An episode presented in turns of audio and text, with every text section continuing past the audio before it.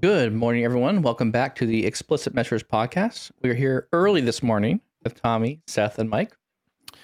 For our live audience, yes, but for our normal Again. listening audience on other podcast Yes. channels, it That's was- true. It, it For must be an ninety-five interesting- percent of the people. It must be an interesting like listen right if i'm on a podcast and all the time every time we're, we're talking about hey we're we're live and we're pre-recorded you're like kidding. you're always we're, we're live and Yeah. it's early and it's like I, I, there's a disconnect here but Yeah. anyway, welcome to all our listeners We're trying to be mindful for all of our audience.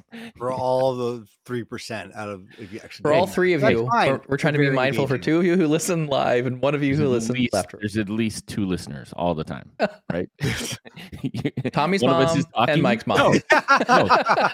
no, one of one of us is talking, and the other two. That's are true, that's listening, so true. There's always two listeners. That's true. That's true. Awesome.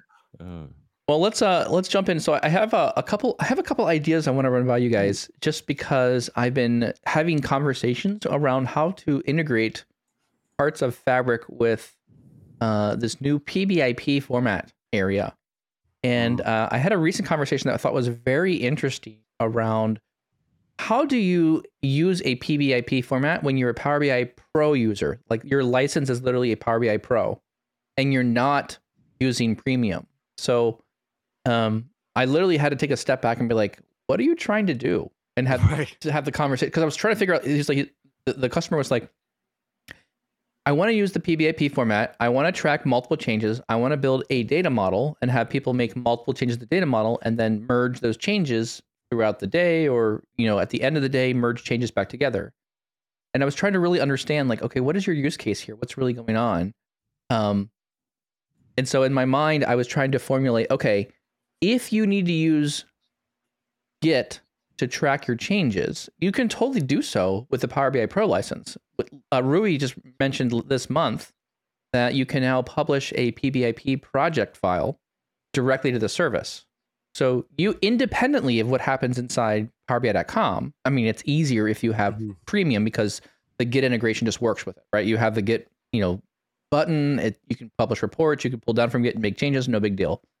But now that there's this idea of you can have an, an entirely separate Git repo that doesn't even touch Power BI Desktop. So your workflow would be go to the Git or go to your you know VS Code, right? Pull down the latest version of code uh, from your Git, open the PBIP file, work on things locally, done, right? It'll automatically change files for you. Great. You can check them back in, put them back on main branch or whatever you want to do. And then you can publish right from the PBIP on your desktop. You still have to publish from your desktop to the service uh, because you can't use the Git integration directly in the service at this point for a pro user. Anything else, premium per user, anything else, you could still just use the normal, you know, link your workspace to a Git library. What are your thoughts on this? Have you guys explored this at all? Is this something that you've you've kind of like played with a little bit? Well, to your point, Mike, technically speaking, if I just had access to the repo, I could just push to the repo, and if, I, if that's on the right branch, that's going to go show up in the service. It doesn't show who the user is. Well, you in order it won't show. So that's the that's the one trick I think that's different here between a Power BI Pro licensed user and anything that's in premium because you can't link your workspace. workspace to oh, GitHub oh, sure. Oh, so that unless you're in that user. I see. you're falling but the th- the funny thing here tommy is you're falling into the same thing that i was like that's exactly what i went to i was like well this is amazing like use it yeah we You love you to be use free. and then You i was and then i was like wait a minute you can't get it from the you can't get it from desktop or the git into the service without using guy at the premium workspace. Yeah, Correct. Technically speaking, you got people outside your organization working on reports for you. Just put in the repo. correct yes Okay, have them I- work off the repo right build things there and then check things check out on the repo and then Yeah. you're good to go anyways i was just in my mind i was like oh there's an aha moment here so there's i think there's almost like a, a session here around how to work with git as a pro user how to work with git as a premium user because the experience between the two or the process on how you would build and develop things is going to be uniquely different between those two spaces. Now there's going to be some mm-hmm. similarities Yeah. right? You're going to have check-in check-outs you're going to have branching like your team and this is where i was trying to think about like what does the team of engineers need to understand? Because git is brand new to mm-hmm. a lot of these business developers. They have you know Yeah. like they understand a couple words like branching, but like when I went to this, like, let me give you one example. I'm getting really excited here. I'm sorry. When you have the model, so uh, again, going really deep into the PBIP format, there is this model.bim file. The model.bim file describes the entirety of the report. Inside the report object, there's also a single file called report.json. These two objects are anything you change on the landscape, the look of the report, add visuals, add pages, the, the report file will just change. So it's not like TMDL, which is, and, and this is a format that Microsoft is going to be using eventually for, I think, the PBIP format, but the TMDL format breaks everything down into files that are smaller. That's better for checking in and checking out with Git. The way things are right now, yes, you can use the PBIP format, but when you change something, you get basically two massive files that change, and you have to sift through this really long model.bim and figure out what part of JSON actually adjusted itself when you add columns or change things. Same thing for the report the report's not broken out into small little files that are easy to check in, check out. So if I make a new page, yeah. there's not a file that describes this is the single page I changed, and I can just add that page to my report. It's one big file, and you're merging the same report.json over and over again. So when I was trying to describe this to the customer, they're like, well, this, this is great. We can use PBIP. I'm like, yeah, but it doesn't really do what you want. like it works, and you could definitely come from a repo down but imagine you have two people making two different branches the same day, and I want to merge those changes back together, right? If someone adds a new t- data table and someone adds a new column or measure in a different table, it's a lot harder to merge those changes because the the merged of changes are coming through a single file. And I think the worst maybe not the worst part, but it really relies too on someone really utilizing like VS Code or um, Dev Studio because you can't connect to a existing branch after you the first time. So let's say I connect to an existing branch. If you're in the source control, you have to go back. You can't do it from looking at just the updates. So you don't know if there's a new branch. You mean in in uh, are in you talking Power about BI in, service in Power BI service? Oh, correct. Yes. So that's it, another thing where But that's different. That's that's a different that's I mean part of the process though, right? I mean, if I if I'm working on something, I don't want to necessarily publish new because yes. I'm going to see that in the service. So you're that's a whole other layer here. I'm not saying that's yes. a different part, but whole other layer here too. It's gonna be it's kind of tricky. Like I'm, I'm trying to figure out what's the best way to go about this. Even thinking through like where does Git live inside? Let's imagine you are in premium. Yeah. You have dev, test, and prod. Maybe you're using deployment pipelines. What does that look like? Does how does that work with your yeah. how does that work with your pipeline? And I and I I, I liken to think here that your i'm trying to figure out how how do you justify or how do you make sure that each of the branches are doing or each of the environments are doing code branching correctly do you have three branches that are dev test and prod that match each of the environments or do you have just main that lives in all of them and then you only push reports through to the environments slowly so that we don't accidentally push all ch- all changes at once i think there's still some work here for people to figure out what's the best pattern or what a process would would look like to work through this system. I think there's just more exploration there.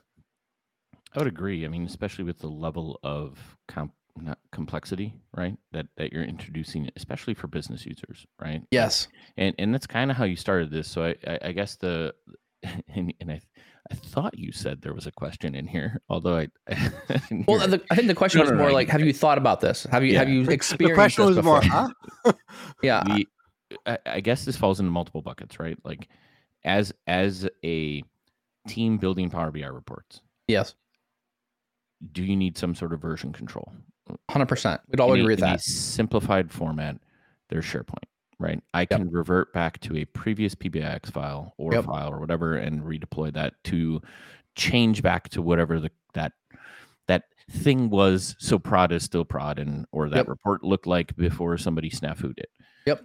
Um, totally. where that may change is do you need to know what the specific changes were to the report?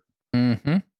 And that's where, okay, like then you're ramping up into this manual Git process. Yes. Potentially. But is it worth it? I don't. Yeah. I, I, don't, know, know yet. And, well, right. And then the other part of that would be are you in a situation, and I've been there before, where you have very tight timelines, mm-hmm. and you have a lot of reports to build, and you need multiple people working on the same report at the same time. Yes. Yes. So it would be great, like to say, okay, part of our process is Git. We're going to break this apart as you know, we're maybe delineating pages, you know, whatever. But the changes we're going to resync every four hours or something to make sure that the model merges together and everything's working. And then we yeah again. Well, right. Yeah. So this is another like, challenge that yes. I can see, but then like, but there is there's significant ramp up, and we we are talking heavy dev tools and heavy processes and procedures on the back end that most business users are not familiar with. And I, yeah, and I think two right? things too that are important right now. And Seth, I, I completely agree because one of the points I was going to say is power is Git's not more efficient than normal publishing, but it's not meant to be and I think it's supposed to go through the more that source control or that yeah. the process, the steps. The other you can see too, every little thing that changes, right? But the other, I think it goes the other thing. No one's editing the actual code, and I think that's where it gets usually powerful. You're not. Is I'm um, you're going through the JSON. I don't write in just anymore. I just I just oh. go right to the code. I just write it. Yeah, out. yeah. Like, good luck with not even TMDL yet. Yeah, yeah. I sure you do. Yeah, no IntelliSense. Crap, that thing. Um, yeah, I could just see you right there. Like, let's see, where's hmm, that one bar chart? I need a new visual. I need to write 60 lines of code to get that to work. JSON. Yeah. Okay. Oh, you know what? Hats off to you. But but, but still, like, you know what I mean. But there's no efficient coding right now with just in a sense files it's it's still you have to either use uh power, like Tabular Editor or you're opening a Power mm. BI desktop. And I think that's where the disconnect is with Git being efficient with Power BI. It is cool. I can see all those things. Yes. But I'm not really going in right now and I'm reviewing it, but I'm not necessarily going to go and build five, 10 measures and or build another report page within the Git file. I, and I don't think and people will do that until they get to like, right. So when, when TMDL shows up, it takes the single massive file that describes the model, right. model.bim, and breaks it into many different files that are easier to describe per table. But still no disconnect, but way better. No uh, IntelliSense, unless somehow they integrate like the the BIM model there. If you're writing another, they're supposed measure, to be doing that. Like that's yeah. that's something that I believe there's an open project right now from Microsoft to make TMDL an actual yeah. readable format and make it so it auto detects what's going on in there. Okay, I know this was a very long intro. I was just having a lot of head thought around um, premium pro users and the integration with Git. And I think there's a lot of value here. I'm not sure it's for every project, like you said, Seth. and I don't think it makes sense to have it for uh, all users. I think there's going to be a, a, very focused area of development that needs to be taught and educated on what Git is, how to best use it. Um, and to your point, Seth, I'm just really nervous with people turning this on just because if someone takes a branch out and waits, you know, two days, a lot can change in a file in two days. So are you constantly pulling the changes back down to you locally? Are you constantly, you know, it's just there seems there's going to be more problems with this, and you're going to have to figure out what happens when the Git will not let you commit back because there's a conflict. And don't forget, you can still publish the PBIX and it will convert it back to PIB, uh, PBIP. Hmm? So you can True. completely also circumvent it too. Yep. So, anyways, all right, enough of that. Let's move on to our main topic today. So, um, our main topic kind of relates a little bit here. Uh, this also talks about kind of like this is more of like a governance administration type topic. Um, we are now getting this new thing called Fabric. Fabric now shows up to our our environments now, and we have the ability to add a data scientist, a data engineer into our workflows. There's these these new workflows. We have notebooks now. We have lakes. Um, there's more. There's more artifacts. I will call them that are now living inside uh, Power BI. There's now data activator, Kusto, Synapse pipelines, like all these extra things that we've never had. Very good for the business user perspective because now there's more options for you to build things. So business users get ready. You got you're going to need to start learning things. That's part of this problem. But on on that thought, now that we're bringing more data engineering tools into the Fabric ecosystem, how do we govern this? Like to me, there was this previously on the previously on the episode of Power BI, there was this whole dashboard, report, and data set. Like those were the three main things I was interested in negotiating. You know, where do I give people access to? Do they get access to the workspace or do they get access to a data set? Or do I publish an app to not put people in the workspace. So everything in the Power BI.com experience kind of felt like there are different layers of access that I'm going to provide to people, right? I'm going to provide you access to a report that you can see it with an app, or we're going to go even further down and say, okay, I'm going to let you have access to a data set and build your own artifacts on top of that. What we've just now added is three, four, I don't know how many more new things, more new things to govern and control. How's this going to affect how many workspaces we build? What does this look like in, in context of the medallion architecture, bronze, silver, gold? So that's kind of the topic for today. Kind of open, uh, curious your thoughts on on how this works. Tommy and Seth, do you guys agree with kind of what you know where you know what's your perspective on what is Fabric adding here and how do we govern it or control it? I'll kick it over to Seth here. What do you think, Seth?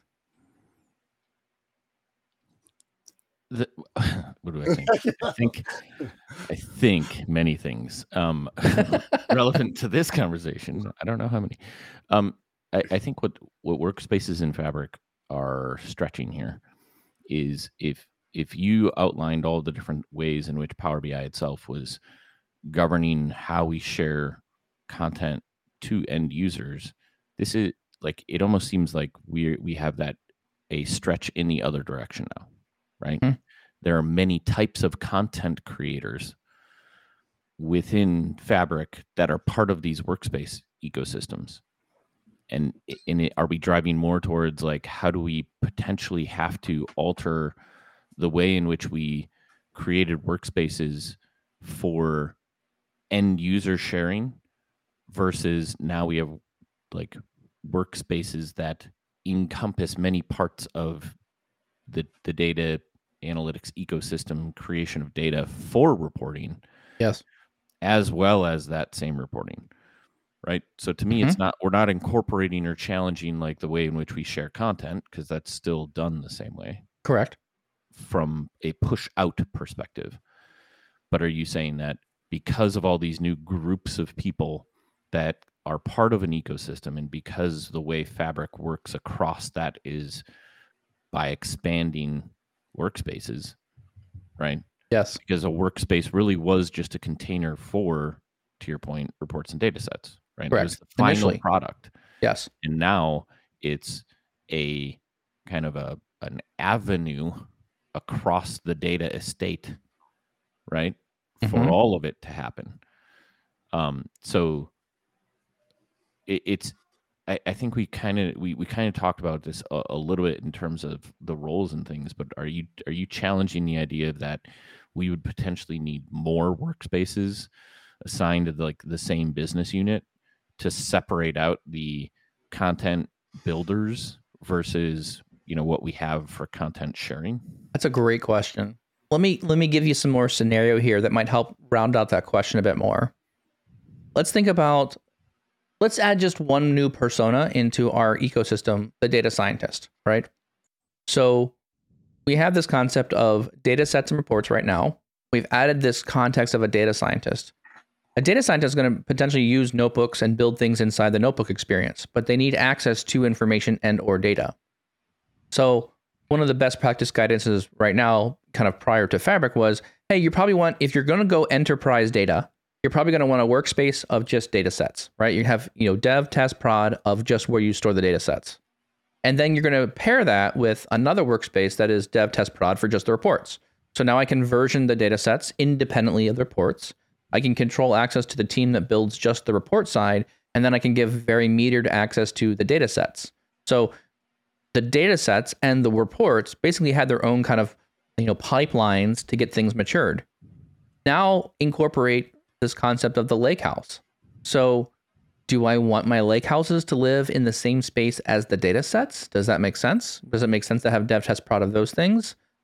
Uh, if I'm this data science person that's showing up to this, what what data should they touch? Do they need access to the data set, the workspace, or some or the entire uh, lake house environment? So, you know, does does the lake house or lake houses, you know, however you want to build that, as you build data in tables or build data in that engineering space, do those lake houses now become part another another pipeline? So know, before I was managing six workspaces. Do I now manage nine because now I have this whole thing of lake houses that I care about?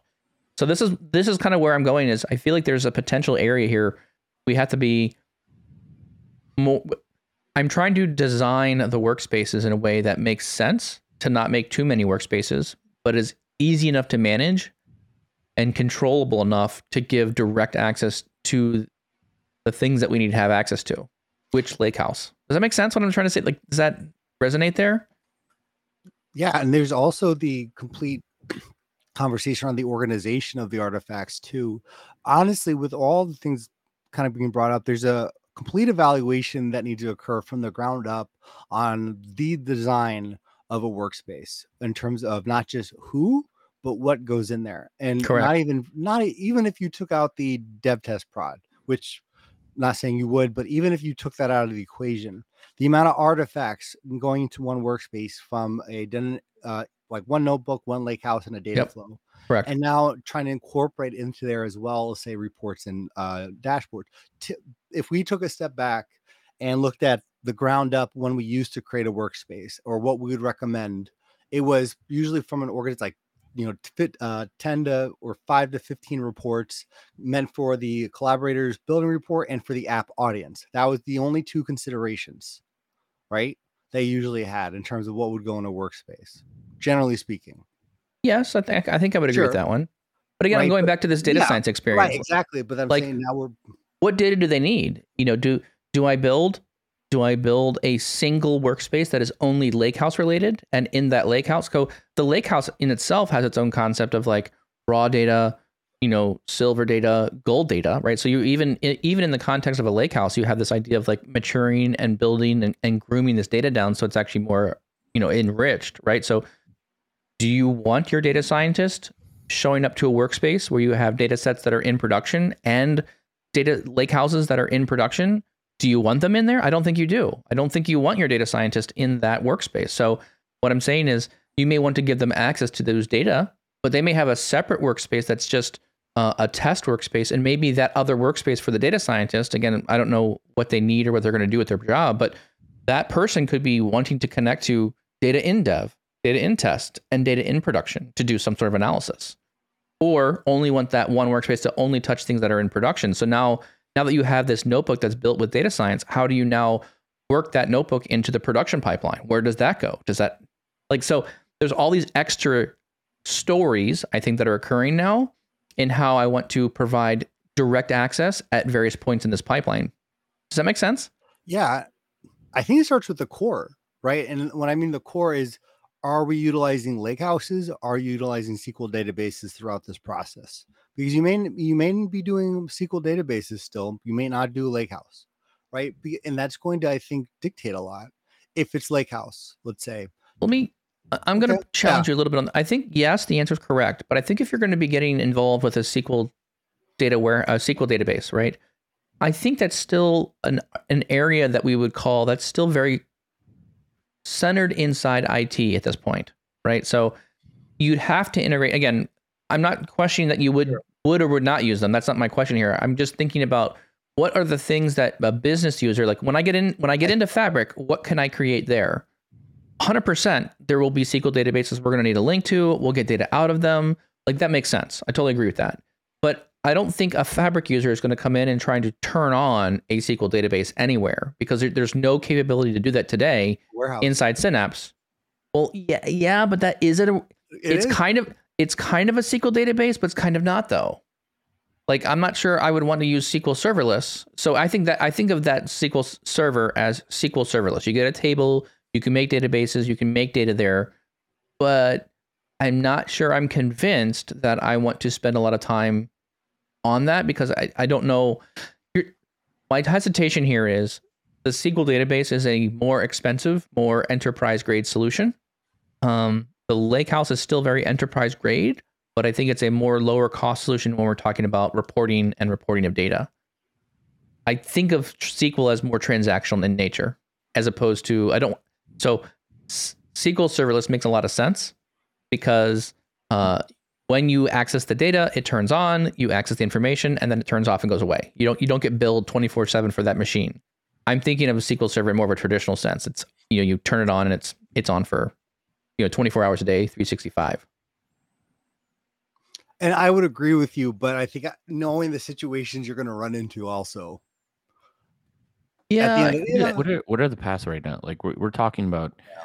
um uh, work workspaces that for like dev test prod for final final reports but at the sure. same time like is there anything in fabric that allows me to easily deploy like if i have a test environment and i'm building things in there to deploy to a production workspace?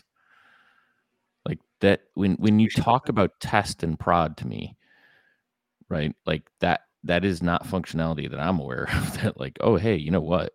We have this like one massive environment and everything just lives in it and we're going to segment things out. But how if you're trying to lock people into non-prod environments how do they deploy to prod? Mm-hmm. how do how would they deploy from one workspace to another i don't know i haven't i haven't linked up it's just something i haven't tried yet i haven't tried making multiple workspaces i don't know what artifacts move through the deployment pipelines at this point. and if so, it doesn't if it doesn't pick up everything yet yeah.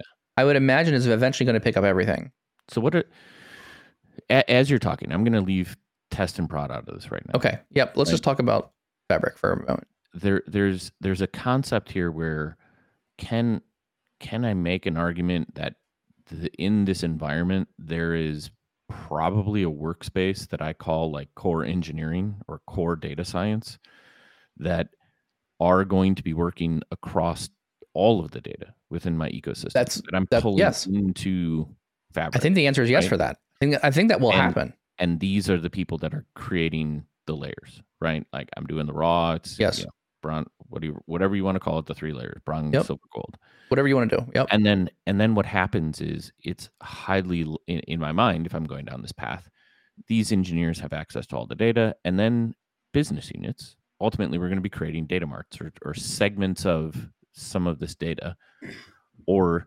data that's supplementing potentially what a business unit is doing in their workspace right but mm-hmm. that like there's there's got to probably some be some sort of symbiotic relationship or like we're all sourcing from the same place of data otherwise you're going to find yourself in silos again. Yes correct.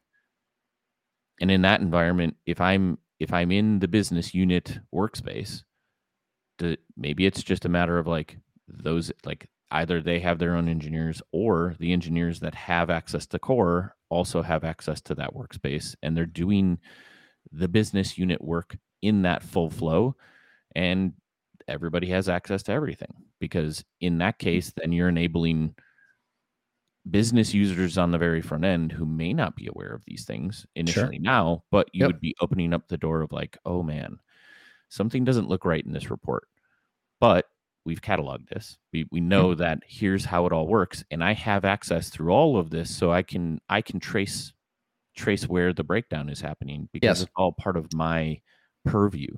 And i think that's one of the challenges where as independent services right now in azure most people don't have that yes.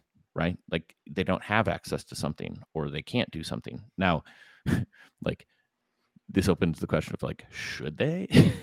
Right? Like i don't know. if they if they were supposed to have access now without training or education know. i would say no. so I, I guess like I, I, guess the challenge here is like do we just open up the workspace to the existing users that we would have that would the normal bi developers anyway that would be generating the reports and i would i'd probably argue yeah well, I think this, uh, Mike, I'd love you to answer a question here because I think this dictates a lot of this. How large is then a single lake house? Does how many reports in a sense does it encompass? Is it acting like a single data set for multiple reports, or are we gonna have multiple data sets off of it? Is it treated as like a department level lake house? Or are we creating multiple lake houses? This, this is, a, is a great question. going to, I think, also dictate how large that workspace or what's in that workspace. Yeah, but that wouldn't that be something that you would stick in a core core location and then you would share? That's those, what I'm thinking. Those data sets to the other workspaces. Well, and this is like and this is where you're sharing but, the component. Like you, they sure, don't need yeah. to see all the layers. No, they, like, but does do all of those other workspaces have access to the gold layer? Probably. Probably. I yeah. would. I would imagine, at least in my head, that maybe you have a larger I'm not sure of the size yet, but the lake house would serve multiple data sets and we're utilizing I would hope so. Yeah. And again- we're, but we're little, utilizing the shortcut feature to the other workspaces. But again, oh man, this is getting good. This yeah, but you also so don't want 10 like how many like 20 lake houses in a workspace with all the artifacts. That's unman from a manageable point of view too. not sure I agree there yet. So so lake houses are designed to be super big Yeah. by na- by their design. Right. So, you know, the, the idea here is I need to figure out a way to to allow people to so let me say it this way. The way Microsoft has described the lake house in my mind in my mental model, they they describe things wrong. The, the, the language they're using to describe one lake versus lake house versus data sets in my mind is different. If I had to take this from a equivalent SQL standpoint, I would say one lake is technically the, the one lake icon. That is technically the lake house. The idea of a lake house is this massive thing that where all your data lives. You can search from it anywhere, and you're now giving permissions down to table level details on things, right? So that's that is the concept of one lake. When we talk about a lake house, the way that Microsoft describes it, I think of that as being the equivalent of the database. So the the one lake is equivalent to the server. The lake house is equivalent to a database. So if you if you're a SQL developer, that that's how my mental model works here. Uh, the server can host many databases. Um, now when we go into this concept of lakehouse, right? In your you'll have these areas of enrichment of data, and then the same way that I'm doing metered access to production, and I think I'm thinking, you know, in the production environment, everything's read only, right? Production is a read only environment for reports and data sets. Yes, you can connect to them, but you're not making changes on that stuff. You're doing those changes somewhere else, making sure those changes are good, and then bringing it to Mhm. that production workspace. So I feel like the same thing happens around the lake houses. So the lake house, you'd have this medallion architecture, bronze and silver. They're usually not in a place, those tables are not ready to go for people to use them. So those areas are usually relegated to only developers. And only after we get things through into a final state, the gold layer, that's when we want to start exposing things to a broader audience. So again, I'm just trying to think like you either throw everything in one workspace and then manage so nobody has access to the workspace, but you manage everything with access via you know security groups. I'm going to add the security group permissions to this lake house in this workspace. Or you give some more capability and you add more contributors to the workspace to allow them to actually work inside those fabric elements. And so this is this is where I'm having a lot more thought around this because there's just there's just so many more options here now. And if I think about like let's just talk about data flows, data sets, and Power BI. So the report or the report, sorry, data flows, data sets, and and reports. The report level access is one layer of access. If I want to give more access, I could give access to the data set, which means now I have a relationship model. I've got measures. I'm giving you other data. It's still enriched. It's still better than just raw tables, but I'm giving you some more access. You could even go even further and say, I'm going to give you raw table access now as well. But the table access was like things that are coming out of a data flow. And if you're not using data flow, then that doesn't isn't relevant to you. So if you think about those layers, you have table, data set, and report. Now we've added maybe one layer before that that is now lakehouse, or maybe those tables no longer live in data flows, and now you have this lakehouse structure that could have many more tables, and then you know take that table architecture and say, okay, well there are different quality level tables. There's a bronze, silver, gold data in that area. So what level those tables?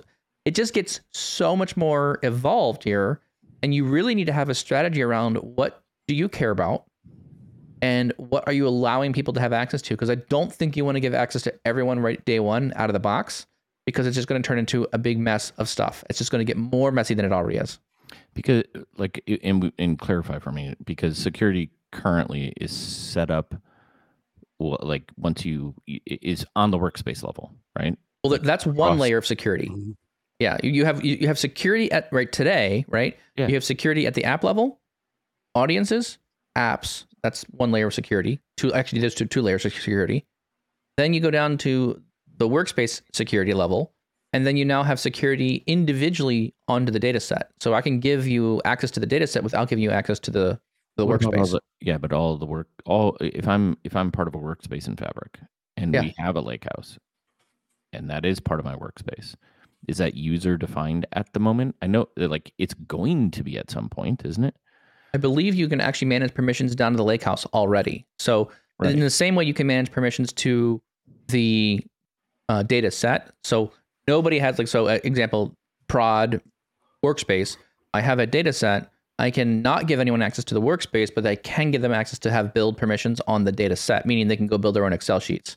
Same What's- thing happens at the lakehouse. What's the experience where, um, and you guys have played with this more than I have. If I if I build a, a lake house in a workspace and I share share access or share table to a different workspace, can that other workspace build on top of the lake house or build like or is it like creating You create short, yeah.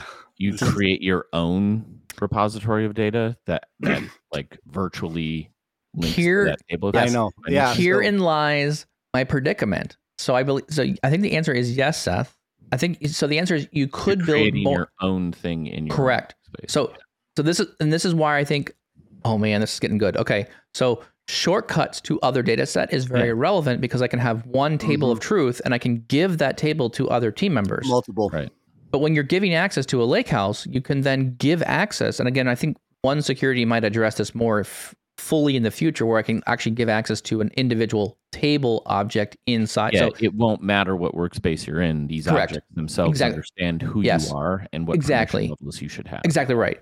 But right now, again, because we don't have one security at the table level or even the file level, right? So imagine folders in the files because a lakehouse has files and and tables. The Mhm. files area could have a folder, and you can provide access to a folder for people to then read. And if I look right now at the access permissions for Fabric right now at a lakehouse level, if you add permissions to lakehouse, you can add read all SQL endpoint data, read all Spark data. So I can provide read level access to different compute engines to an individual user. So the idea being, I could have a separate workspace that I do build things in. I could make shortcuts to this data sets and have that appear in my other workspace. So this is this to me at some level this gets very this this could be very much a problem for organizations because if you start exposing the lake house itself and allowing shortcuts to be made everywhere, anytime you change those tables, if you delete columns, you now have a wider impact potentially of deleting or removing or adjusting other people's data in other places. It gets more Mm, yeah, squirrely. Not, not really. Like you can't you can't modify unless you have permissions on those core data sets. You wouldn't be able to modify them. But what Like, here- what here- in a read-only data set, if I delete a column and you're using it, then you have a problem Oh, you're saying downstream effects. downstream of that. Yeah. So so that's So like there's there's two parts of this that I'm torn on, right? Okay. One is one is okay from from a build standpoint. If I was starting from scratch, right? which yeah, all of us are, right? all Like, of us. to- Clean environment, no mess. brand new companies all over the place. Um, is is the okay? I have a core data set. I can share that with people, and then you you're integrating your business user, right? Like the people who with all the domain knowledge, and you're building out your data mart, right? And it comes from the same core data. I think that that makes sense, right? Then that belongs in the workspace. It's great, but what's missing here is how do I certify that? And or how do I reuse what they're creating in other parts of the environment? Like it's almost like what should be happening or what should happen here is like if we're creating a lake house for the organization as a source of data, and then we're building out different cuts of it, called a data mart, right? Yeah. Um, how does like what's the path to get that back into core, right? hmm so that hey like great i want these people to manage it but they shouldn't manage it in this workspace silo right like it should be part of an overall thing that everybody can Yes. use and and it what it shouldn't be unless unless the environment is just going to work work so well that it's like oh we share this content with you now these people who have created this additional content with dependencies on this are sharing this with you You're gonna need and more now lineage. you're going to create a third third Yep. version of this Yep. and that that's going to be shared with the organization unless all of this is just like here's shared stuff that you can use but then then It's good. there's the governance Yeah. question that we It's- quickly go into is like Yes. who owns what and maybe that does work though right? Maybe it does work that like, hey, I have a core. This business business unit owns owns whatever happened over here. Yep. And they're sharing this content and they're saying this is their certified content out of their Correct. business unit. Maybe that does work because then you have the clear ownership. It's just segmented in a way I think that makes me nervous. like Well- typically from the from Yeah. where I built things in the past. But if there is a path here where it's like, okay, I have core, the workspaces for this business unit, they have their own people, or people within there are using using the business use, unit's knowledge to create these artifacts. Mhm. And maybe those artifacts do live there, but you would definitely need to know in a corporate strategy that this is how you're going to go about implementing Exactly. things so Mhm. that Exactly. when things break and Who- it's going to be really challenging for like it's going to be really challenging to modify anything too to your point what if somebody removes a column what if the update happened in core and every data set across workspaces uses the same thing how do you test that and now you throw in And- dev test prod all right good good conversation guys i'm, One- I'm fully, yeah. fully Yeah. confused Tommy, um, I think if anything, I think you're you're going to make a couple comments. We'll, we'll wrap here. Tommy's got to run off to something, so uh, let's wrap it up here. I will say is, if anything, all I take away from this conversation is there is now more importance than ever to have a strategy around if you're going to use Fabric, you need to think about what does governance look like. And I think from your comments Seth, it's going to be more important for us to identify data owners or data stewards of these different artifacts and making sure that we have don't just add everyone as admin on everything. That's going to create more problems. All right. With that, this has been a very quick conversation. Thank you all very much for for jumping in here and talking to us about uh, fabric things and things around fabric. This is a topic that we will likely have to re-explore over and over again. Uh, it's going to evolve as Microsoft adds more things around fabric. Our only ask to you guys as the team here is to can you please uh, share this content with somebody else if you like this, if this was thought provoking, if it helped you think through fabric a little bit more around how you govern and administrate your various artifacts. Yeah, give it a share. Let someone else know you enjoy this one. Tommy, where else can you find the podcast? You can find the podcast anywhere they're available Apple, Spotify, YouTube. Uh, join us live if you want for the majority of you are uh, listening, but also you can subscribe too. Make sure to do that. Leave us a rating. If you have a question, a topic, or something you want us to talk about, you can head over to Power BI Tips on our beautiful website. Leave us a question and we'll talk about it maybe. And then finally, uh, we'll see you, yeah, next week. Sounds good. We'll see you next other Tuesday. Yeah. Sounds good. Bye.